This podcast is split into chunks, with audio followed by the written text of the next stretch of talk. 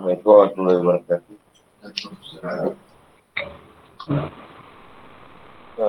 Jawapan di akhir ni amalan lelaki.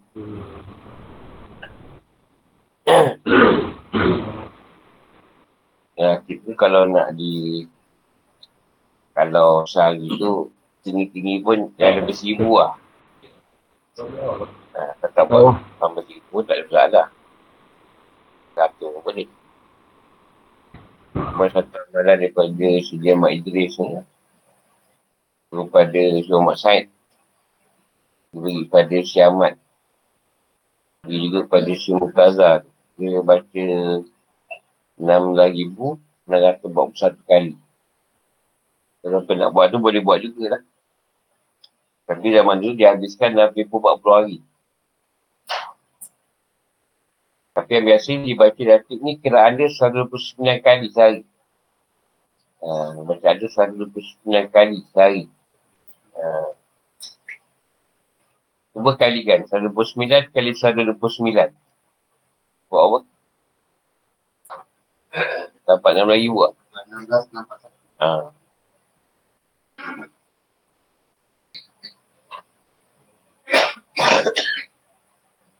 Kalau buat sehari seratus dua puluh sembilan kali pun boleh.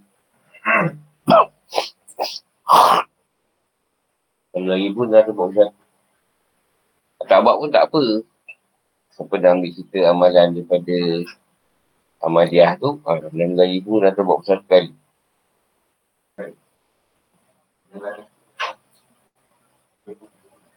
Kalau dah buat ambil kiraan tu tak payah dah tiga bulan, sebulan je lah. Tak adalah kenyataan.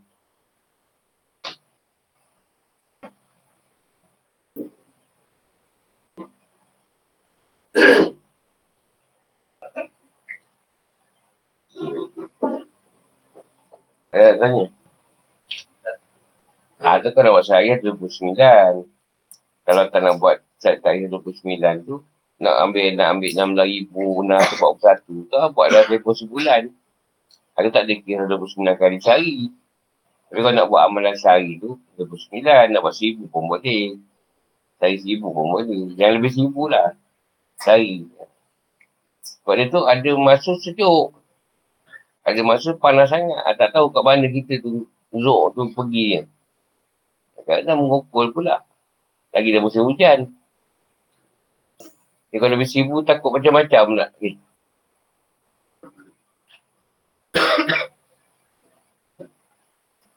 Sebab bila zikir tu, zikir ni mencucikan hati. Bersihkan jasad kita atau yang tak elok pada kita. Jadi bila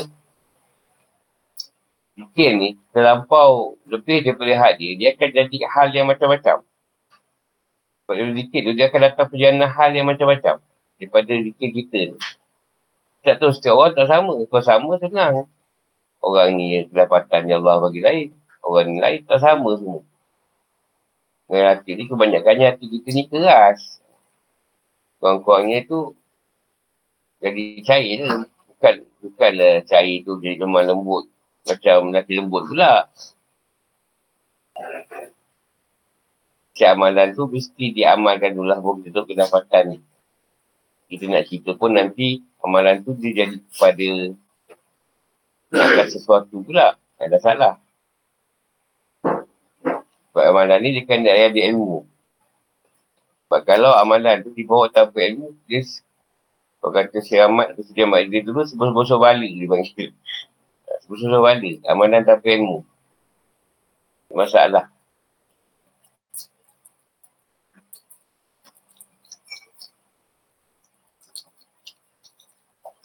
Itu pengamal-pengamal manalah tarikat tu, mana tu dia menggunakan disiplin. Kita dia tak memberatkan sangat. Kuateri kalau disiplin tu terlampau ketat, banyak yang kecundang tu.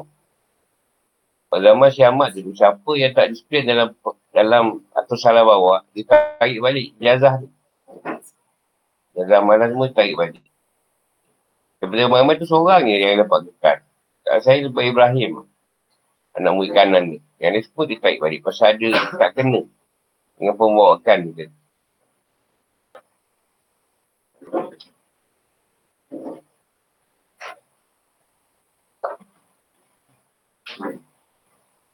Ayat zamir.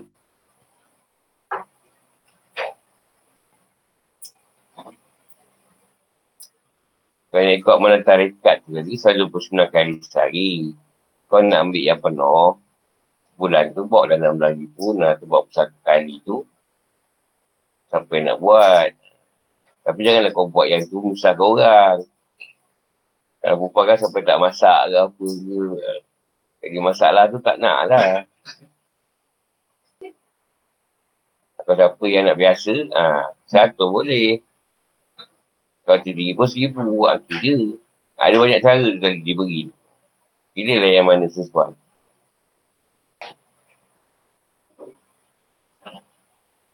Pertama syarat amalan tu ilmu. Dan di situ ilmu.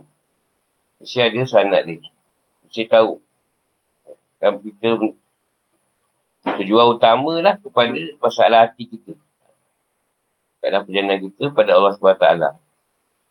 Dan ikut jalan Rasulullah. Itu yang utama. Bukan tempat lain. Itu ikhlas dalam beramal. Datang rasa ikhlas nak beramal. Jadi bila ikhlas tu, kenalah ambil cerita. Berapa, berapa yang kita boleh bawa lah.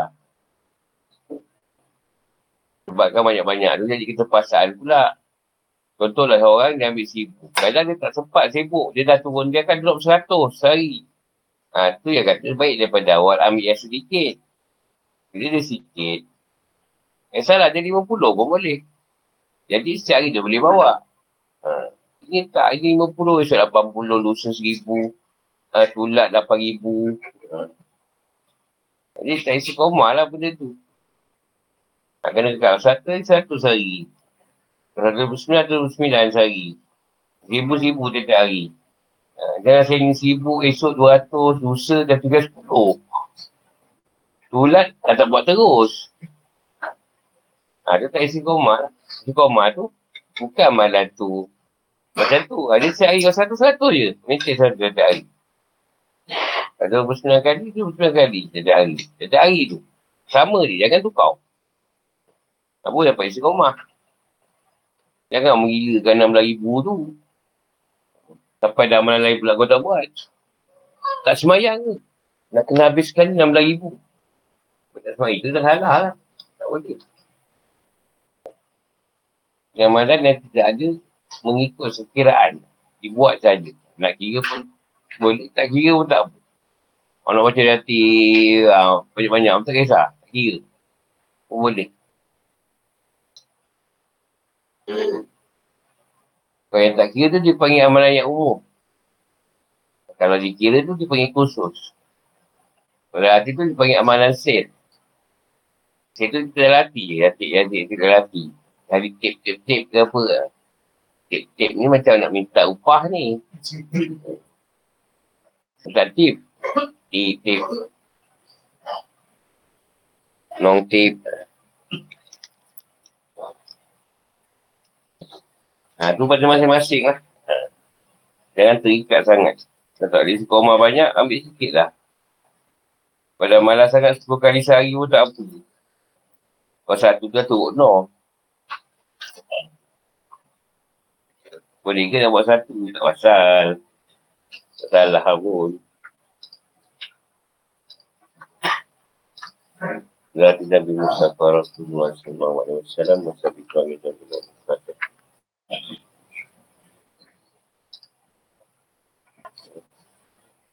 Bismillahirrahmanirrahim. Abishradi syaddi wa yasini. Ambil wahyu dan minfani kau-kau mabak. Allahumma inna Allahumma inna qadibunik abaina dan nafsin wala hakim fatat fatin iku biha samawati wa ahlul ard makris sayyidu wa inna qadibunik kana qadimu ilaika abaina dan tantakul ikulamati wa nafsin adalah mawaslah ini. Kita masuk surah surah Al-Hijr. Surah Mekah, surah Makkiyah, sembilan puluh sembilan ayat. Namakan surah Al-Hijr ni disebutkan kisah Ashabul Hijr pada penghuni atau penduduk Al-Hijr, iaitu bangsa Samud. Al-Hijr adalah sebuah lembah yang terletak di antara Madinah dan Syam. Dapat kesesuaian antara surah ini dengan surah Ibrahim pada permulaan. Pemula dia tu sama dengan surah Ibrahim, penutup dan isi dia. Di pada permulaan dia, dibuka dengan ayat yang menggambarkan Alkitab Al-Mubi, kitab yang nyata. Al-Quran ni kitab yang nyata. Setiap surah membuat gambaran, memuatkan gambaran yang bilaskan langit dan bumi. Mengisahkan tentang kisah Nabi Muhammad sallallahu alaihi wasallam dan sebagai kisah Rasul terdahulu sebagai penghibur hati. Rasulullah sallallahu alaihi wasallam atas berbagai gangguan yang beliau hadapi dari kaum beliau atau kaum kafir Quraisy. Mengingatkan beliau tentang apa yang dihadapi dan dialami oleh para Nabi sebelum di, sebelum beliau dan pertolongan Allah subhanahu wa taala. Ya Allah pujuk Nabi ni. Sebab bukan kau je, Nabi dulu pun sama je. Macam yang kau hadapi. Banyak gangguan daripada kaum sendiri.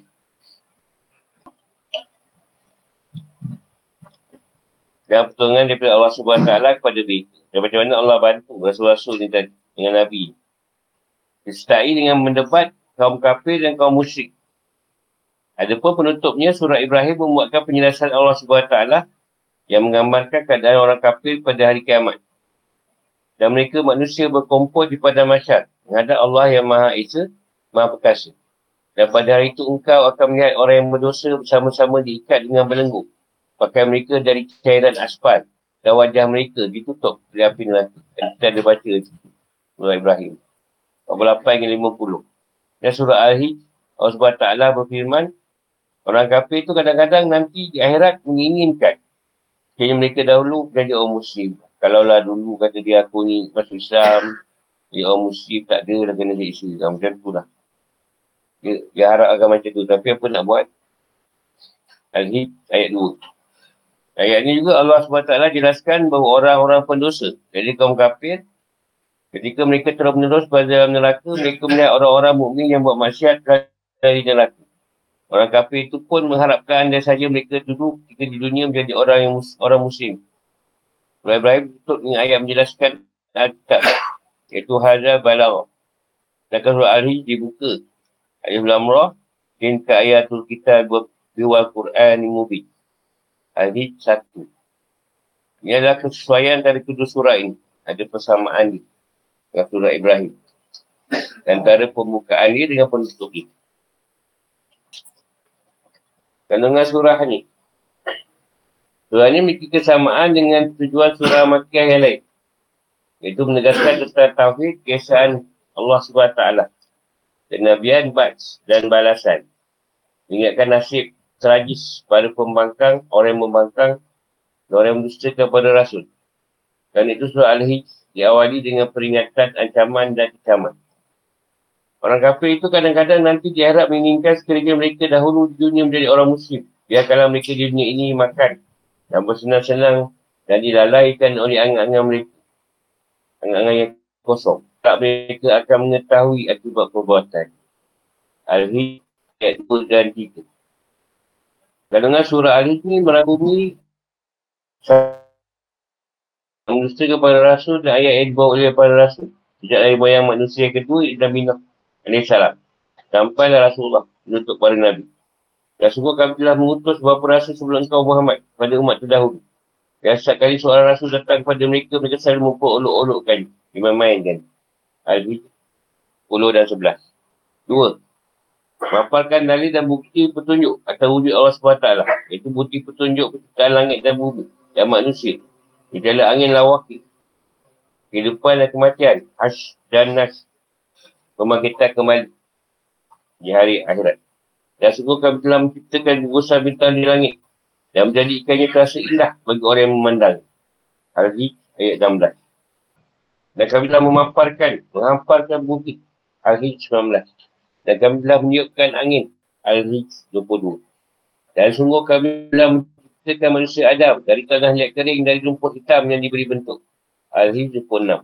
Dan sungguh kamilah yang menghidupkan dan mematikan. Dan kami pula lah yang mewarisi. Al-Hijr dua puluh tiga. Dan sebenarnya Tuhanmu, dialah yang akan mengumpulkan mereka.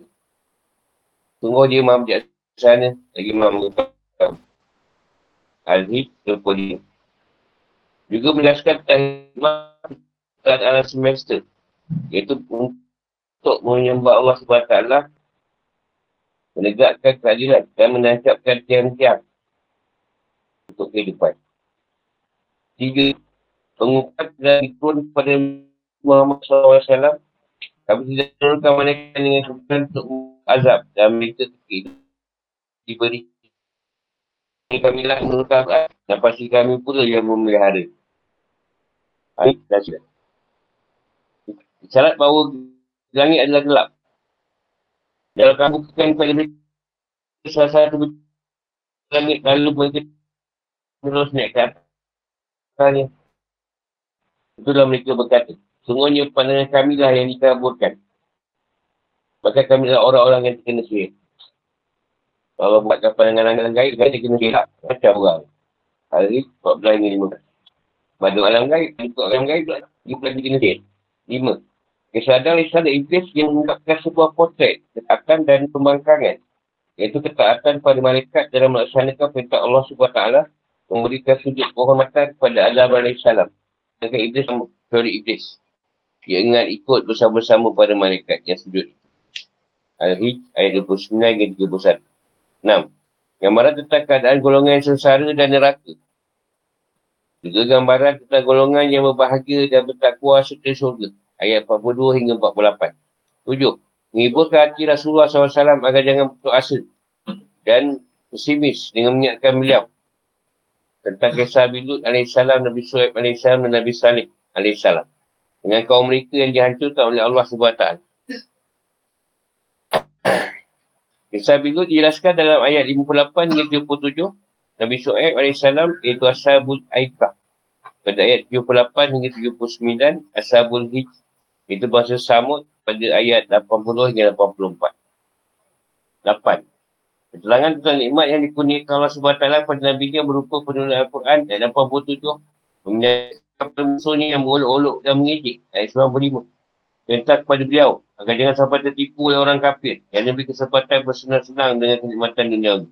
Serta perintah kepada beliau agar bersikap tawaduk terhadap kaum mukmin. Ayat sembilan puluh tujuh ke sembilan puluh sembilan.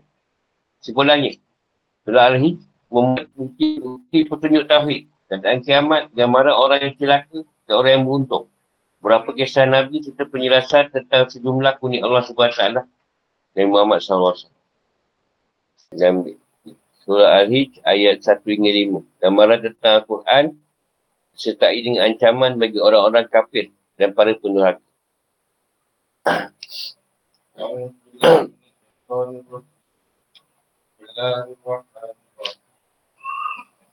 Alif Lam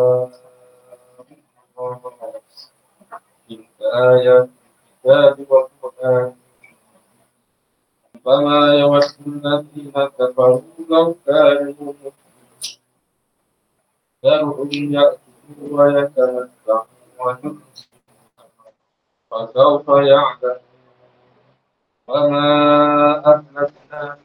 قَرْيَةٍ إِلَّا أَهْلَكْنَاهُمْ بَعْدُ آتَتْ أُمَّةٌ وَمَا يَذْكَرُونَ Alif Lam Ra. Ra ini adalah sebahagian dari ayat kitab yang sempurna, iaitu ayat Al-Quran yang memberi penjelasan. Orang kafir itu kadang-kadang nanti akhirat menginginkan yang mereka dahulu di dunia menjadi orang musyrik. Biarkanlah mereka di dunia ini makan dan bersenang-senang, makan dan bersenang-senang dan dilalaikan oleh lengan kosong mereka. Kalau mereka akan mengetahui akibat perbuatan ini. Kami tak membinasakan suatu negeri. Mereka sudah ada ketentuan yang ditetapkan bagi dia. Tak ada suatu umat pun yang dapat menauri ajalnya dan tidak perlu dapat meminta penundaan. Alif Lam Ra. Ini sebagai syarat untuk menentang orang-orang Arab dengan kemujizatan Al-Quran. Alkitab ini adalah firman Allah subhanahu wa taala yang disusun dari huruf-huruf yang sama dengan huruf-huruf bahasa kalian. Ini Alif Lam pun mula dengan Alif Lam. Tilka. Kata tunjuk ini mengisyaratkan kepada ayat yang terkandung dalam surah Al-Quran. Yang ini ayat Kitab agung yang memiliki keistimewaan dengan kefasihan yang sempurna. Selanjutnya Al-Quran Al-Mubi dan Al-Quran yang gamblang, nyata dan sempurna keterangannya tak buat dikasat sedikit pun, yang menjelaskan, membedakan dan mengantisipasikan antara yang hak dan yang batil, menyatakan perkara yang, yang benar dengan yang salah.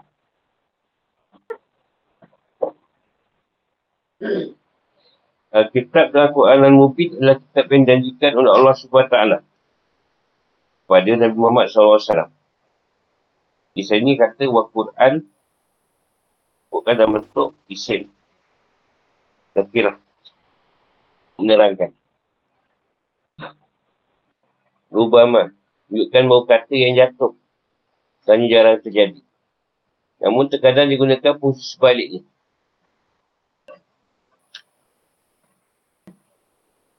Dia macam orang kafir tu, bila masuk dalam surga, eh dalam neraka, dia uh, kalau kau baguslah kata dia, kalau dulu dapat jadi orang Muslim, walaupun masuk neraka dia buat surga juga. Uh, itulah rumah maksudnya. Benda yang dah berlaku. Nak dikenal balik tak guna. Kita pun ada kat dunia ni, kadang dah terbuat, eh, hilap lah. Dan juga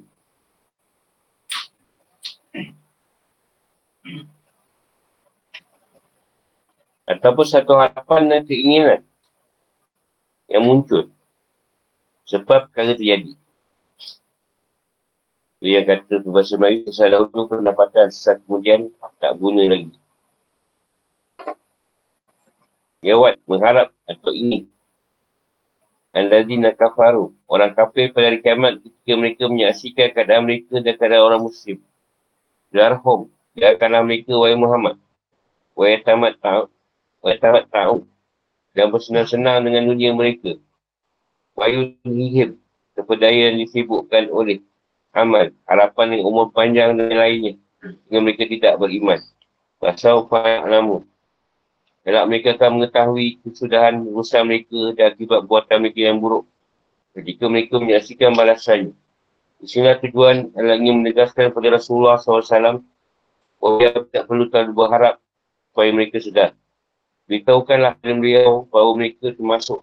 Allah beritahu kepada beliau bahawa mereka termasuk orang-orang yang tidak dapat taufik dan pertolongan. Sikap yang mengutamakan untuk senang-senang di dunia. Impak dari sikap terlalu banyak berangan-angan. Banyak angan-angan lebih. Kalau orang dapat beramai yang latif, bukan seronok. Tak buat juga. Seronok kau dapat baca dalam lagi tu. Kalau bulan sehari, dalam lagi tu. Sehari bukan bulan. Buatlah kalau boleh. Salah pun. Min karyah. Min sinilah tambahan. Atau fungsi dia untuk mempertegaskan. Atau nak menyatakan. Karyah ni negeri. Dan kami tak menyaksikan penduduk suatu negeri, mereka sudah ada baginya ajal. Tak. Batas waktu. Maklum, telah ditentukan kebinasaannya yang telah ditetapkan dalam Lauh Mahfuz. Allah tentukan dalam Lauh Mahfuz, membinasi. Tak boleh nak ubah. Ma tasbiqu min ummatin ajalah. Satu umat pun yang dapat mendahului ajal dan batas waktu ni. Tuhan Tuhan berkendak. Wa ma yastakhirun. Dan tidak pula mereka boleh menunda dari ajal dan batas waktunya. Ini nak menyatakan. Siapa boleh mempercepat dan melambatkan. Ummah bukan bentuk redaksinya. Tafsir penjelasan. Al-Amra ni bertujuan untuk menyatakan atau mengingatkan kepada orang Arab tentang mujizatan Al-Quran. Serta menantang mereka untuk menatakan atau membuat satu surah yang semisal dengan surah terpinggir Al-Quran. Dan Al-Quran turun dalam bahasa mereka dan tersusun dari huruf yang sama dengan bahasa mereka. Ini ayatul kitab Al-Quran Al-Mubi. Ayat dari surah ini adalah ayat kitab yang sempurna dalam segala hal dan penjelasannya untuk surah ini dan yang lain. Nyatakan Al-Quran ini maha agung. Pun. Kemudian, adalah kitab yang memiliki paduan atau kesempurnaan yang mengagumkan dan bahasa yang menakjubkan. Disebutkan oleh Zamakhshar. Selama Maka daripada hari kiamat, orang kafir akan menyesali kafiran mereka di dunia serta ber, berangan-angan. Andai, berandai-andai itu berangan-angan mengharapkan kalau lalu kat dunia mereka adalah orang musyrik. Kata Rukbama, ini dipapilkan konteks mana At-Taklif. Berpusi itu menunjukkan makna sedikit, kadang-kadang sesekali. Kalaulah, ada macam kaki, kalaulah ayat dia. Kalaulah dulu. Saya senang, ha, macam tu lah ayat dia. Kalau, dia banyak kalau. Itu boleh menjadikan makna ancaman yang terkandung dalamnya terasa lebih kuat dan mendalam. Allah bin Abbas radhiyallahu anhu, radhiyallahu dan para sahabat lainnya menuturkan bahawa kaum kafir Quraisy jika mereka dihadapkan ke neraka. Mereka berharap andai saja dulu, dulu mereka adalah orang-orang muslim. Az-Zajjad menuturkan. Setiap kali orang kafir punya suatu azab dan seorang muslim, dia ingin mengharap andai saja dulu ia adalah seorang muslim. Antara yang memiliki kesamaan adalah biasanya kaum Muhammad melihat ketika mereka dihadapkan ke neraka. Mereka berkata, seandainya kami dikembalikan ke dunia, tentu kami takkan menustakan ayat Tuhan kami. Kita menjadi orang yang beriman. Al-An'am dua puluh tujuh. Tabrani riwayatkan dari Abu Musa radhiyallahu anhu. Dia berkata, Rasulullah sallallahu alaihi wasallam bersabda, ketika bunyi neraka sedang berkumpul dalam neraka dan berserta mereka ada sejumlah orang Islam. Orang kafir berkata kepada orang Islam itu, bukankah kalian dulu adalah orang Islam? Mereka jawab, ya, benar. Orang kafir kembali bertanya, jika begitu, berarti kesamakan kita ada guna bagi kalian.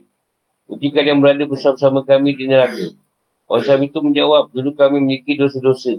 Kami dihukum oleh kerana dosa-dosa itu. Allah subhanahu wa taala pun mendengar perkataan mereka itu, lalu dia mengarahkan agar orang Islam yang ada dalam neraka dikeluarkan. Lalu mereka pun dikeluarkan dari neraka. Ketika melihat hal itu, maka orang kafir pun berkata, wahai, seandainya dulu kami adalah orang Islam, dan kami boleh keluar dari neraka seperti mereka itu.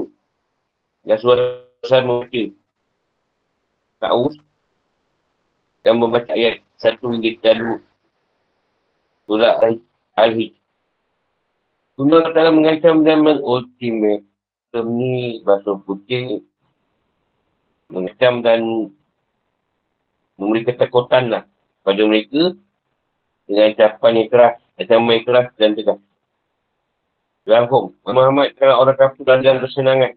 Ya, mereka dan mereka dah menikmati kesenangan-kesenangan dia. Mereka memakan seperti binatang terbaik oleh perbagangan.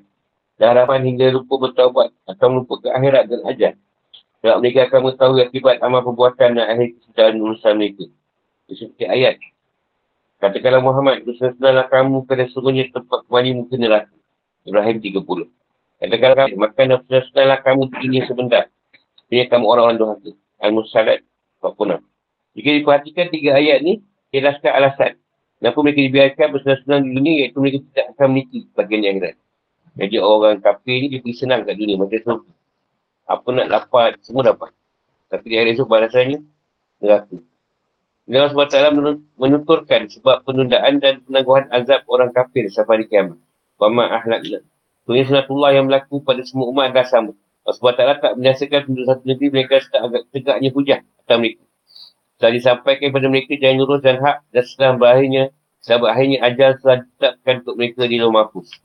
Bahawa jika waktu kebinasaan suatu umat telah tiba, itu tak akan boleh diundur lagi dari waktu yang telah ditentukan. Dan tak pula mereka boleh mempercepat dan memajukannya dari waktu yang semestinya. Untuk setiap masa ada kitab tertentu. Al-Rad tiga puluh lapan. Dan setiap umat mempunyai ajal batas waktu. Bila ajalnya tiba, mereka tak dapat minta penundaan atau percepatan sesaat pun. Al-A'raf tiga puluh empat. Yang dimasukkan dengan ayat ini adalah seandainya Allah subhanahu wa taala berkendak. Saya boleh saja dia menyegerakan azab terhadap orang kafir. Akan tapi hikmahnya berkendak untuk memberikan penangguhan kepada mereka supaya mereka sedar dan mau bertaubat. Syekh Umar sudah memiliki ajar dan batas waktu yang telah ditentukan. Tak boleh diundur dan tak pula dimajukan atau dikedepankan. Allah subhanahu wa taala memberikan penangguhan bukan mengabaikan dan membiarkan. Ini sebagai peringatan bagi para penduduk Mekah dan orang-orang seperti mereka. Kita berikan bimbingan kepada mereka untuk meninggalkan kemusyrikan kesyirikan. Orang kafir yang boleh menyebabkan mereka binasa. Mana yang dikatakan oleh Ibnu Abbas.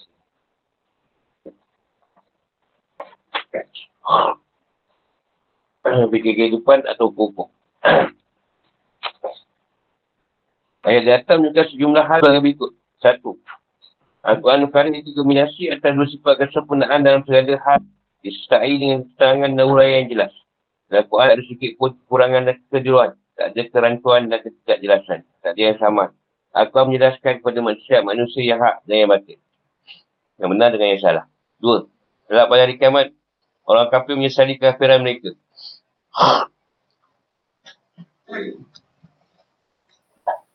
Mereka sering mengharapkan andainya dulu mereka adalah orang Islam. Kata Rubama, meskipun menurut asalnya digunakan untuk makna sedikit, namun kata ini digunakan juga untuk makna yang banyak. Antara kebahasaan orang Arab menyebut suatu pengertian banyak, mereka menggunakan satu kata yang asalnya untuk menunjukkan makna sedikit.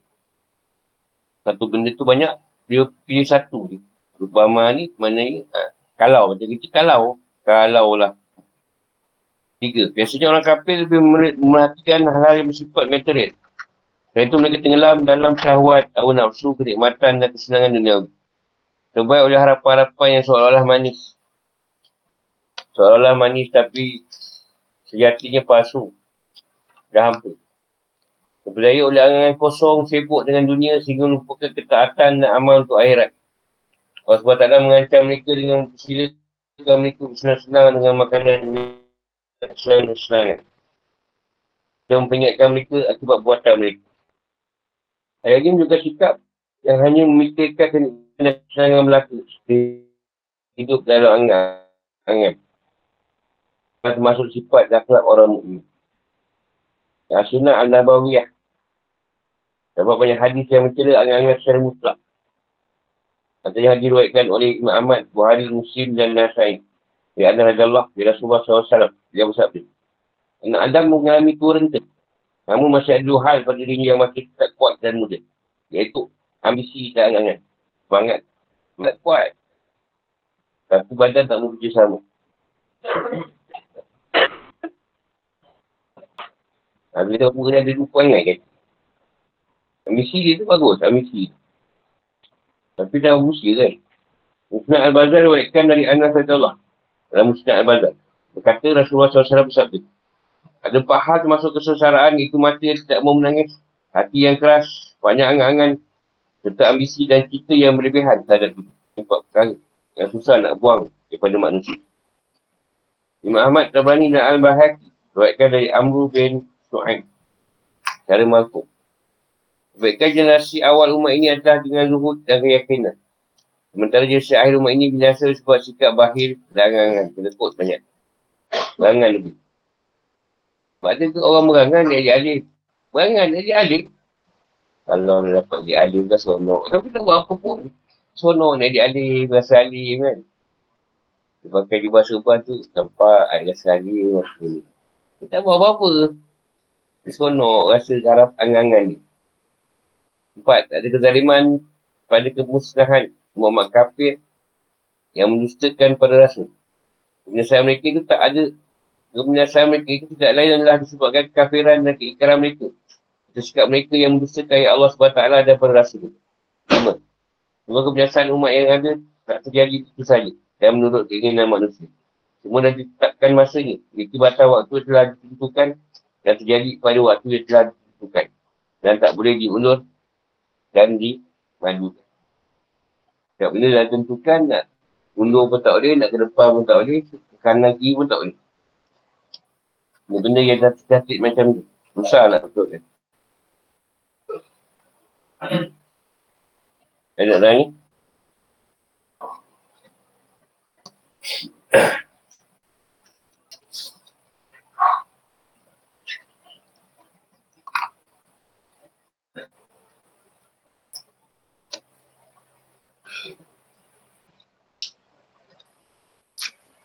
Jadi angan-angan Allah yang Allah yang wujudkan angan-angan tu untuk manusia. Tapi apa dia punya hikmah angan-angan? Pada yang faham lah. Pada yang tak faham, macam disebut Allah sebut lah, angan-angan tu kosong. Tak berdasarkan apa pesan. Kalau kita dipanggil angan-angan mak jenis lah. Ha, dia tengah macam buah kelapa ni sekarang. Daripada buah kelapa tu sebiji kumpul di satu biji, satu biji sekarang Dah jual dapat duit, beli kambing seekor. Kambing seekor pula buat anak pinak. Oh, buka apa? Anak tu kita tu, amat jiran tu. Sampai lah dia tu buka apa? Apa hikmah hangat-hangat Allah letak. Allah dia letak kat tu manusia tu supaya ada hangat-hangat. Kau tak ada barang hangat pun tak syok juga. Dia dah ada hangat-hangat. Barang anak-barang anak raja. Macam-macam lah. Dapat kahwin, tak jadi pula. Susah pun kat korang nak raja. Yelah dulu makan semono je. Makan kat istana, kau bukan boleh. Semua ikut ada protokol dia. Ha, nanti dulu, ha, ni cara dia makan. Duduk garpu, kas memeh je makan. Kas suap je. Banyak protokol. Dah tak boleh lah, tak boleh lah. Kau nak raja susah.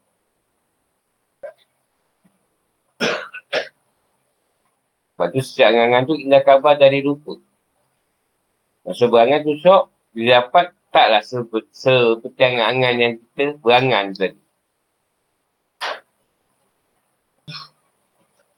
Apa dia nak disebut? Hikmah tu. Itu dia hikmah macam orang yang ikan angan tu bukan sia-sia. Tapi dia bagi dua, angan baik dengan angan buruk.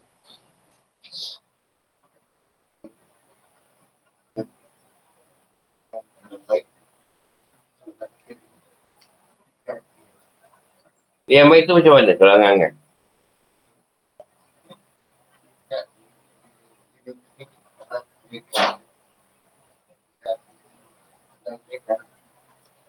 Awal? Tak je cakap dia pun nama? Haa. Betul? Betul itu lah. Kau cakap nak macam tu lah.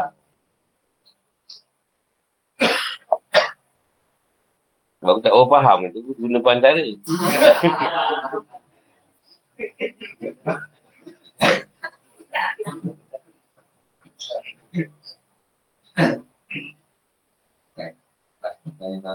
Haa. Dia tak sampai. Sama ambisi ke? Ambisi ke cerita? Harapan. Dia angan-angan tu menimbulkan cita-cita tak? Cerita menimbulkan satu harapan. Angan-angan kita nak masuk syurga kan. Sebab Allah cerita, Rasulullah cerita nikmat syurga. Allah cerita macam-macam nikmat syurga. Semua berangan-angan nak masuk syurga. Tapi apa usaha dia tak nak masuk syurga? Usaha dia tak ada pun nak masuk syurga. Berangan-angan dah dia lebih. Berangan-angan nak beramal. Berangan-angan nak menuntut ilmu. Berangan-angan nak bersedekah. Berangan-angan nak berpuasa. Semua angan-angan je. Masuk dia puasa, ah, biasalah dapat apa sendiri. Tapi sebelum Ramadan tadi, tahun ni mesti insyaAllah full. Tak juga. Uh, jadi terbalik. Uh, sebulan tu tak full terus. Antaranya yang kita pada banyak jumpa, angan-angan nak bertaubat lah. InsyaAllah lah, kepecah esok. InsyaAllah taubat nanti. Jadi insyaAllah tu bagus juga. Tak ada insyaAllah pun. Eh, aku tutup taubat lah. Sekarang ni belum lagi kot. Tak ada banyak-banyak nak bertaubat lah. Tapi tak bertaubat juga sampai ke sudah. Banyak-banyak nak pergi masjid. Sampai ke pencet, tak pergi juga. Dah pencet pun dulu. Eh, tu pun kata pencet ke pencet. Sekarang ni dah kerja guard pula. Dia tak cukup. Kerja guard dua belas jam. Mana sempat. Tapi kan seorang yang angan-angan dia tadi, dinyatakan dengan usaha dia. Cita-cita dia pada Allah tadi, membuka mengharapkan surga Allah. Nakkan Allah dia tadi, nak surga dia. InsyaAllah, usahakan, usahakan dia nak untuk ilmu, dia usahakan semua perkara yang boleh bawa pada angan-angan dia tadi. InsyaAllah lah, ada lah. Anugerah daripada Allah tu tadi. Tapi ada harapan kat situ, takut-takut juga amalan tolak. Dia ditanya tadi kan. Eh? Kau Islam juga masuk neraka. Allah dengar je macam tu, keluarkan. Oh, kau nak nak kata Islam tak bagus eh. Keluar kat situ je. Alamak. Kalau aku Islam dulu ada cam macam dia ni. Kan masuk surga. Tak ada cam. Ada orang diberikan mimpi yang buruk, yang ngeri. Ha, dia takutlah sekejap. Mungkin seminggu lah. Bukan-bukan juga. Seminggu tu nampak dia ada alim sikit. Habis je dia punya apa? ketakutan tu, wah dah macam biasa balik. Macam ada orang lah, bila kawan-kawan meninggalkan, dia hisap kau. Kau meninggal, dia hisap sekejap. Tak merepek lagi lah, kawan itu eksiden mati, eh, habis perasaan hisap tu, adalah dua minggu kot, tak pun sebulan. Ha, macam biasa balik. Petunjuk tu banyak, tapi macam mana nak menjalankan petunjuk Tuhan tu supaya nyata pada kita. Ha, tu yang susah. Macam Allah kata tadi, kalau aku buka kat pintu langit, langit ni gelap. Kalau aku buka pintu langit, orang kata kau kena sihir pula. Sebab nampak macam-macam benda. Nampak malaikat pun kau kata setan. Malaikat pun kau kata setan. Sebab tu, tajali Tuhan ni turun pada orang yang boleh menerima. Ha. Bila Rasulullah Jibril datang. Jibril datang jumpa dia. Kalau Rasulullah ni dah fikir itu setan, tak masalah. Ini setan ni. Padahal nak demam kan. Oh lagi tambah setan. Macam orang kita, sikit gangguan, sikit gangguan. Sikit sihir.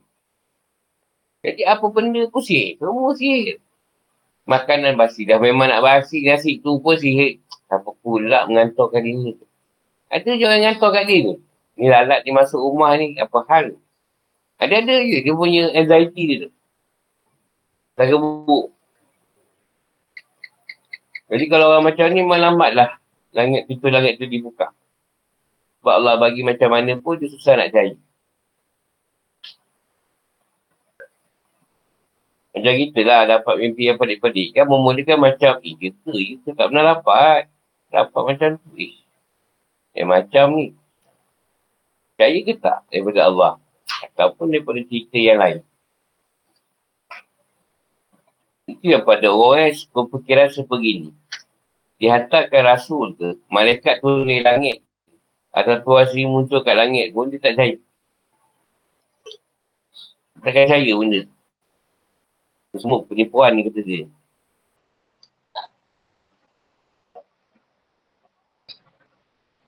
Orang Ibu Rasulullah je, kau jangan pergi jumpa. Dia tu share kot tu. Memang kau ikut dia ni. Kau jumpa ni mesti kau ikut dia. Pergi ikut dia. Dah member tadi, oh tak adik lah jumpa. Adik jumpa lah. Dia kuat.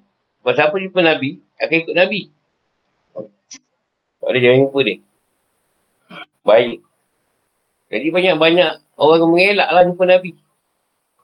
Dia kebanyakannya dia nama Muhammad je. Tapi tak kenal Nabi tu siapa. Tak kenal Nabi sebab orang jumpa je dah orang jangan jumpa. Bahaya tu. Kita kau jumpa dia pengikut terus. Dia punya bahasa sangat asyik orang. Syair dia lah, apa tu lah.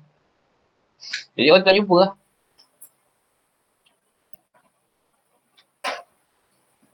Ngeri orang nak jumpa.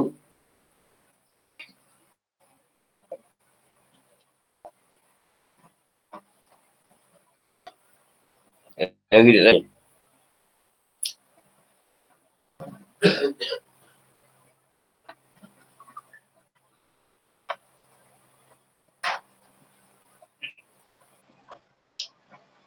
Janganlah kita pun jadi macam tu dengan kotor.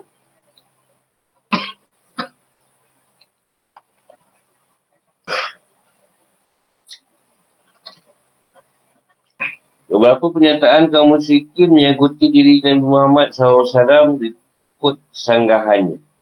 Surah Al-Hijr ayat enam hingga lima belas. Alhamdulillah. قالوا يا أيها الذي نزل عليه إنك لمن أو ما تأتينا بالملائكة إن كنت من الصادقين لا ننزل الملائكة بالحق وما كانوا إذا مؤمنين إنا نحن نزلنا وإنا له لحافظون ولقد أرسلنا من قبلك في شيع الأولين وما يأتيهم من رسول إلا كانوا به يستهزئون كذلك نسلكه في قلوب المجرمين لا يؤمنون به وقد خلت سنة الأولين ولو فتحنا عليهم بابا من السماء فظلوا فيه يعرجون فقالوا إنما سكرت أبصارنا بل نحن قوم مسلمون. Dan mereka berkata, wahai orang yang kepadanya diturunkan Al-Quran, semuanya kaum Muhammad benar-benar orang ini. Mengapa kau tidak menentangkan malaikat kepada kami? Tidak kau termasuk orang yang benar. Kami tidak menurunkan malaikat melainkan dengan kebenaran untuk bau azab. Dan mereka tidak, dan mereka ketika itu tidak diberikan penangguhan. Semuanya kamilah yang menurunkan Al-Quran dan pasti kami pula yang memeliharanya. Dan sungguh kami telah mengutus beberapa rasul sebelum engkau Muhammad pada umat terdahulu. Dan setiap kali seorang rasul datang kepada mereka, mereka memperolok-olokkan. Demikianlah kami masukkannya olok-olok itu ke dalam hati orang yang berdosa. Mereka tak beriman kepada Al-Quran, dan telah berlalu sunatullah terhadap orang-orang yang terdahulu. Dan kalau kami bukakan kepada mereka salah satu pintu langit, lalu mereka terus menerus naik ke atasnya, itulah mereka berkata, sebenarnya pada kami lah yang dikaburkan, maka kami adalah orang yang tersia. Waqalu ya ayuhal ladzi nuzzal Nuzzil. Orang kafir mengira Muhammad sallallahu alaihi wasallam dengan panggilan ejekan. Maksudnya azik di sini adalah Al-Quran. Innaka la majnun. Kamu berkata seperti kata orang gila yang keserupan. Hingga kamu mengel- mengatakan bahawasanya Allah subhanahu wa taala menurunkan Al-Quran kepada kamu. Laumah. Kenapa kamu tidak kata ini bermakna sama seperti halah, iaitu menurun dengan kuat akan melakukan apa yang jatuh setelah kata ini. Nasa'i. Kata kenapa tak turunkan ni Al-Quran ni, tak turunkan malaikat ni bawa kita ni, kenapa kau?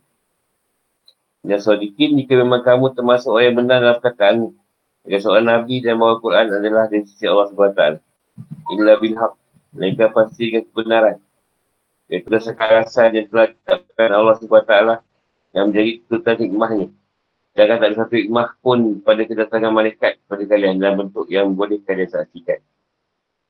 Itu hanya akan membuat kalian sebagai bertambah tidak faham dan bingung. Mereka malaikat ni turun lagi bertambah pening kita tu. Kita tak ada hikmah pada penyelenggaraan hukuman kalian. Nantian sebagai kalian, sebagai kalian yang akan beriman. Ada yang berpendapat kalimat bilhaq maksudnya lah dengan bau wahyu atau azab. Izah. Jika turunnya malaikat dengan bau azab, munzari, mereka tidak diberi penangguhan. Inna nahnu naz nazuna nazaruna azik. Sebenarnya kami benar-benar menurut Al-Quran ialah sanggahan terhadap pengingkaran dan mengolok-olokkan mereka. Inna lahu lafafizun lafizun. Dan kami yang benar-benar menjaga Al-Quran dan menjaga Al-Quran dari perubahan dan dari usaha menambah dan mengurangkan. Itu antaranya adalah yang menjaga Al-Quran sebagai suatu mukjizat yang berbeza dari perkataan manusia.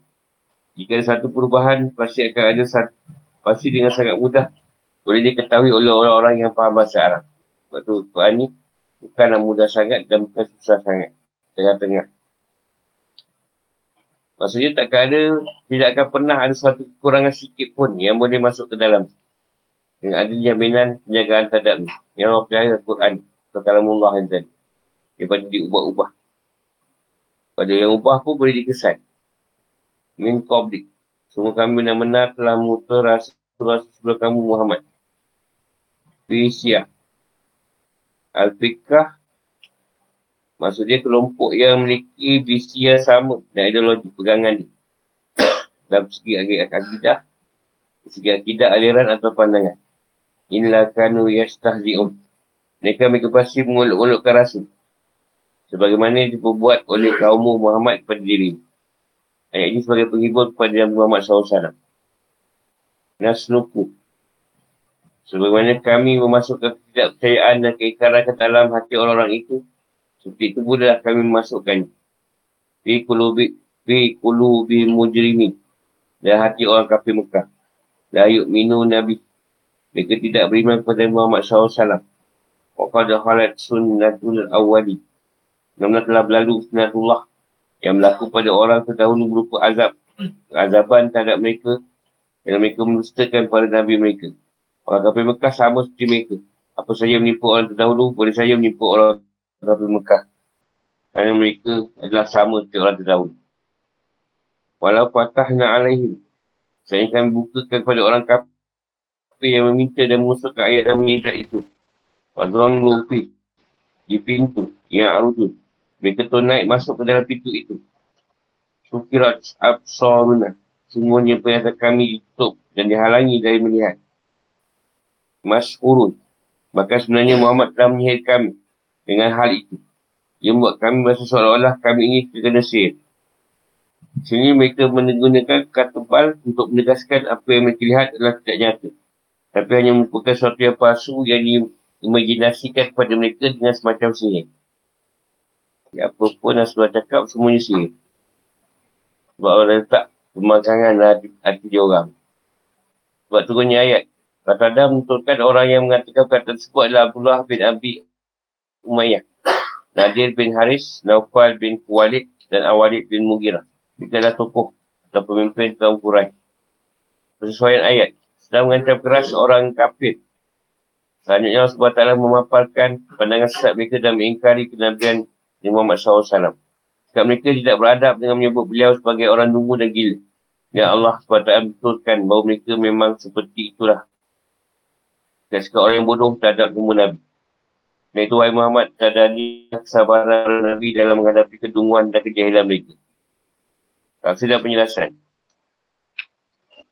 Eh, ini Allah memberitahu sebagian dari penyataan orang musyrik dan pandangan sesat mereka yang muncul dari kekafiran dan pembangkangan mereka. Mereka pun berkata dengan nada mencemooh. Orang musyrik berkata, hai kamu orang yang mengatakan Al-Quran turun kepadamu. Jika kamu memiliki tanda-tanda ketidakwarasan atau gila. Kalau kamu menyuruh kami untuk ikutimu dan menyiapkan apa yang kami dapati dari nenek moyang kami. Kerana itu kami tak mahu menerima ajakan. Lauma ta'qina bin malaika. Seandainya apa yang kamu katakan itu memang hak dan benar. Dan kamu tak mengatakan malaikat kepada kami. Malaikat itu memberikan kesaksian tentang kejujuran kamu. Keabsahan apa yang kamu bawa. Serta mendukung dan membantu kamu dan menyampaikan peringatan yang kamu lakukan. Hari ini soalnya firman Allah subhanahu wa taala.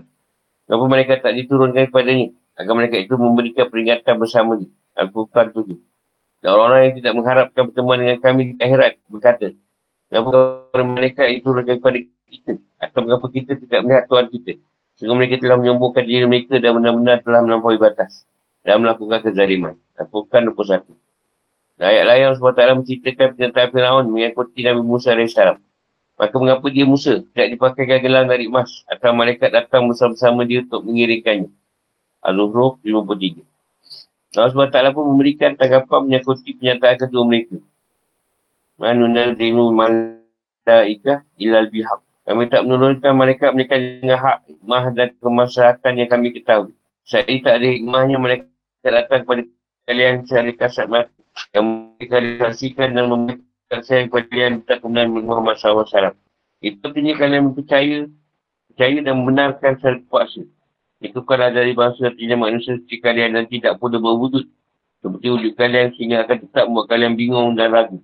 Manusia ini makhluk ada pemberi petunjuk dan pemimpin yang berasal dari jenayahnya sendiri. Semuanya firman Allah subhanahu wa taala.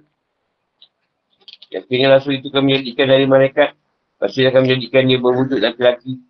Dan dengan demikian, pasti kami akan menjadikan mereka tetap ragu. Kerana kini mereka ragu. Al-An'am sembilan. Wamakanu iza munzari. Dan jika menurunkan mereka, tentu ada penurunan untuk pembinasaan azab. Ketika itu, azab tidak akan ditangguhkan meski hanya. Tak akan ditangguhkan meski hanya sesaat. Dalam menjadi sunnah kami, bahawa kami menurunkan satu ayat sekian diminta oleh manusia. Dan mereka tetap tak mau beriman. Kami akan mengazab mereka dengan azab pembasmian. Dimusnahkan. Kerana itu, penurunan malaikat sisi permintaan mereka boleh bawa mudarat yang pasti bagi mereka bukan manfaat. Allah subhanahu wa taala menjawab pernyataan apa mereka. Inna nahnu nan Nazalna Nazalna zikwa. Allah telah menurunkan Al-Quran pada Muhammad sallallahu alaihi wasallam dan dia telah menjaganya dari perubahan. Sehingga kalian mengatakan bahawa Muhammad gila.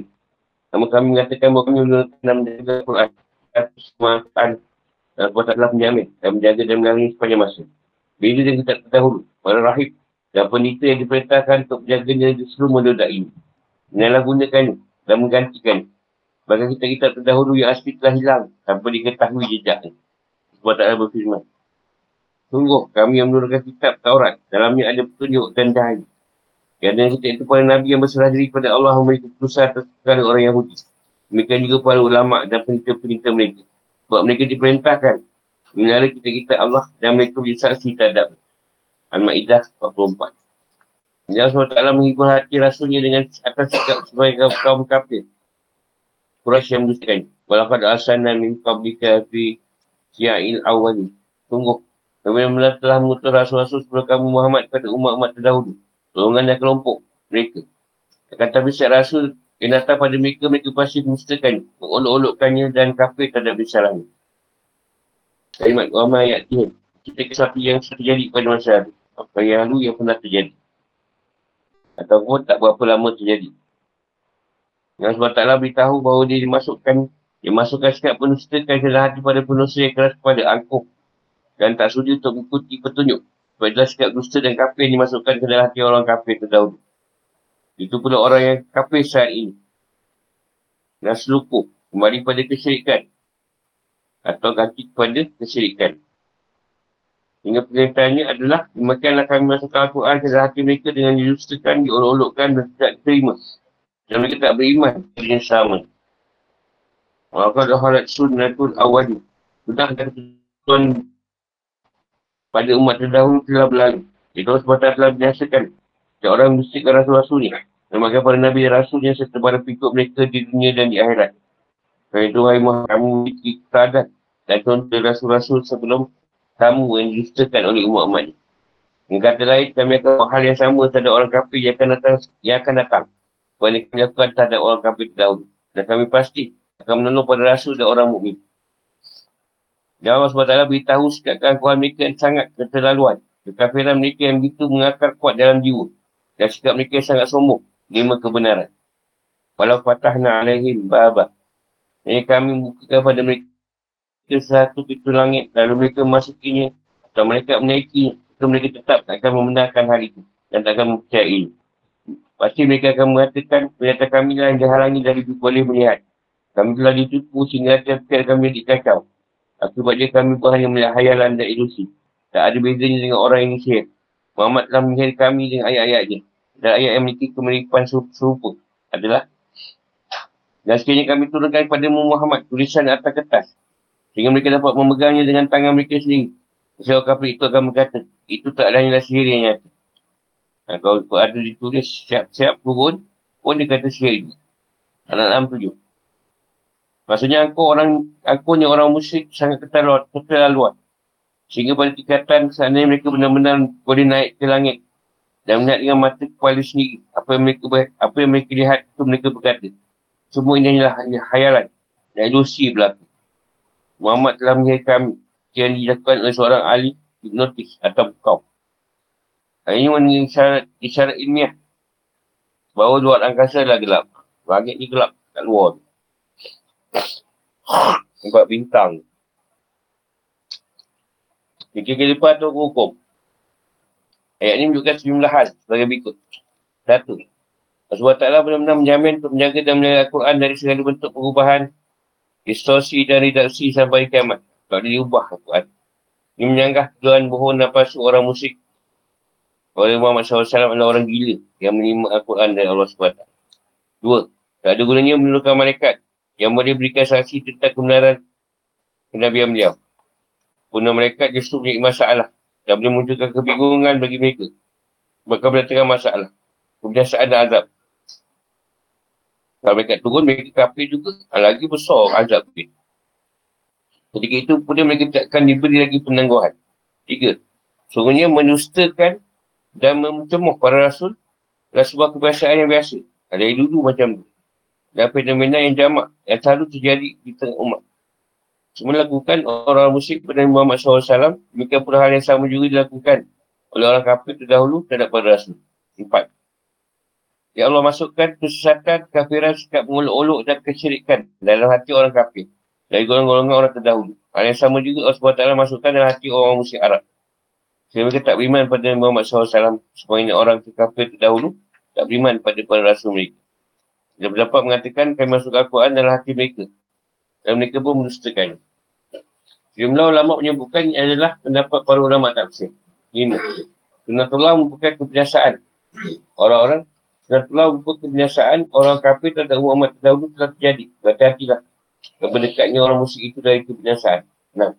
Orang musyrik adalah orang-orang yang ina'at. Tetap menolak kebenaran meskipun telah mengetahui bahawa itu adalah sebuah kebenaran. Kerana mereka boleh melihat langsung pintu-pintu langit yang menjadi tempat naik turunnya para malaikat. Itu mereka akan tetap mengatakan apa yang kami adalah ilusi dan khayalan semua belakang. Kau nak tanya?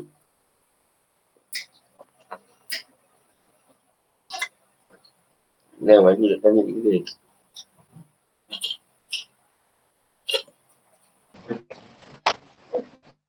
Nah, kita sampai itu. InsyaAllah. Assalamualaikum warahmatullahi wabarakatuh.